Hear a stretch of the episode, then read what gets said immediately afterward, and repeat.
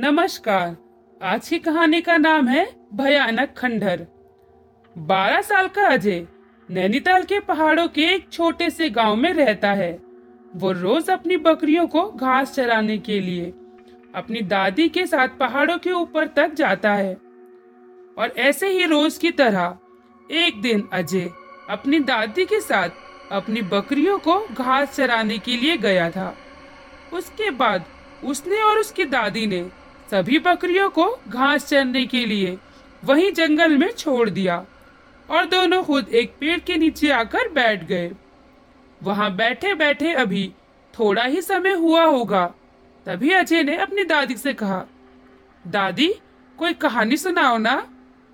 फिर अजय की दादी ने कहा, नहीं अजय, अभी नहीं, थोड़ी देर आराम कर लूँ, फिर उसके बाद सुनाऊँगी। पर अजय ने फिर जिद करते हुए कहा, नहीं दादी मुझे अभी सुनाओ अभी सुनाओ कहानी, मुझे अभी सुनने का मन है। अजय के इस बार कहने पर, अजय की दादी कहानी सुनाने को मान जाती है। क्योंकि दादा या दादी से अपने पोते या पोती की बात ज़्यादा देर तक मना नहीं करी जाती, इसलिए अजय की दादी ने कहा अच्छा चलो बताओ, कौन सी कहानी सुनोगे तुम? फिर अजय ने खुश होते हुए कहा, दादी भूत वाली, पर दादी वो कहानी असली होनी चाहिए। फिर अजय की दादी ने थोड़ा सोचते हुए कहा अच्छा चलो सुनो ये बात। इसी पहाड़ी की है। इस पहाड़ के ऊपर जो वो पुराना खंडर है ना, उसकी ही बात है। तभी उसकी दादी की बात बीच में ही काटते हुए उसने कहा, पर दादी, वो खंडर किसने बनवाया है? फिर अजय की दादी ने कहा, ये तो पता नहीं बेटा, पर कहते हैं, वो खंडर लगभग 200 साल पुराना है। और लोग ये भी कहते हैं कि उस खंडर में पहले एक परिवार रहा करता था। पर एक दिन, पता नहीं कैसे, उनके घर में आग लग गई और उस घर के सब लोग जलकर मर गए। तभी अजी ने अपनी दादी को फिर से टोका और कहा, पर दादी, उस घर में आग कैसे लगी थी? फिर अजय की दादी ने कहा, अरे, बताती हूँ बताती हूँ तो मुझे बोलने ही कहाँ देता है? फिर अजय ने कहा चलो दादी, अब मैं बीच में कुछ नहीं बोलूँगा। फिर अजय की दादी ने हल्का सा मुस्कुराते हुए कहा, बेटा, ये भी नहीं पता, मगर कुछ लोग कहते हैं, किसी ने उस घर में रात में आग लगा दी थी और दरवाज़ा बाहर से बंद कर दिया था, ताकि कोई वहाँ से बाहर ना निकल पाए। और फिर उस घटना के बाद कई लोगों ने उस खंडर के आसपास एकदम जले हुए लोगों को घूमते हुए देखा और उनको देखकर ऐसा लग रहा था, जैसे उनके शरीर में आग जल रही हो। तभी अजय ने फिर से अपनी दादी की बात बीच में ही काटी और कहा, दादी, किसी ऐसे आदमी की बात बताओ ना जिसने उन लोगों को देखा हो और उसने आकर जो भी उसके साथ हुआ हो, वो आकर बताया हो।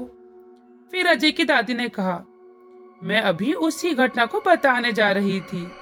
मैंने पहले तुम्हें ये सारी बातें इसलिए बताई ताकि तुम्हें ये कहानी सही में समझ आ जाए। फिर अजय की दादी ने अपनी बात जारी रखते हुए कहा, ये बात लगभग आज से पाँच साल पहले की होगी।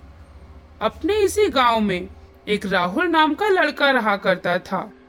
उस समय राहुल की उम्र लगभग अठारह साल रही होगी और वो भी इस पहाड़ में रोज अपनी बकरियों को चराने के लिए आया करता था। ऐसे ही एक दिन रोज की तरह, वो अपनी बकरियों को चराने के बाद, जब उन्हें घर वापस लेकर जाने के लिए ढूंढ रहा था तो उसे उसकी तीन बकरियाँ छोड़कर सारी बकरियाँ मिल गई। पर उसकी वो तीन बकरियाँ कहीं नहीं दिख रही थी।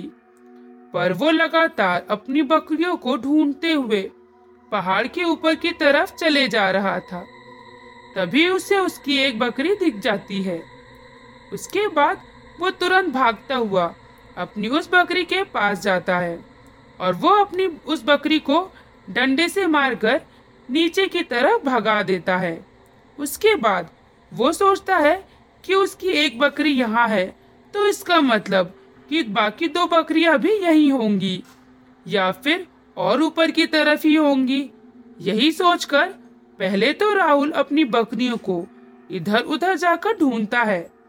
पर उसे जब उसकी बकरियाँ कहीं नहीं दिखती तो वो सीधा ऊपर की तरफ़ जाने लगता है। वो ऊपर की तरफ़ जा तो रहा था, पर उसे थोड़ा डर भी लग रहा था, क्योंकि उस खंडर के बारे में पूरे गाँव को पता था कि वो खंडर कितना भयानक है। पर राहुल एक निडर लड़का था, इसलिए वो अपनी बस दो बकरियों के लिए वहाँ जा रहा था। जहाँ जाने से पूरे गाँव के लोग डरते थे। राहुल ऊपर की तरफ़ लगातार चले जा रहा था, पर उसे उसकी वो दो बकरियाँ कहीं भी नज़र नहीं आ रही थी। वो चलते चलते उसी खंडर के पास जैसे ही पहुँचा तो उसे उस खंडर के अंदर ऐसी आवाज़ सुनाई दे रही थी, जैसे कोई उस खंडर के अंदर हो और वो इधर उधर चल रहा हो। राहुल वही एक जगह पर खड़े होकर वो सारी आवाज़ें बड़े ध्यान से सुन रहा था और यही सोच रहा था कि कोई भी तो पहाड़ के इस तरफ़ आता नहीं है। तो ये किसकी आवाज़ है? आवाज़ सुनकर राहुल थोड़ा डर तो गया था, पर वो वहाँ से भागा नहीं, क्योंकि उसे ये भी लग रहा था कि शायद उसके अंदर ही उसकी बकरियाँ हो और वो आवाज़ उनके ही चलने की हो।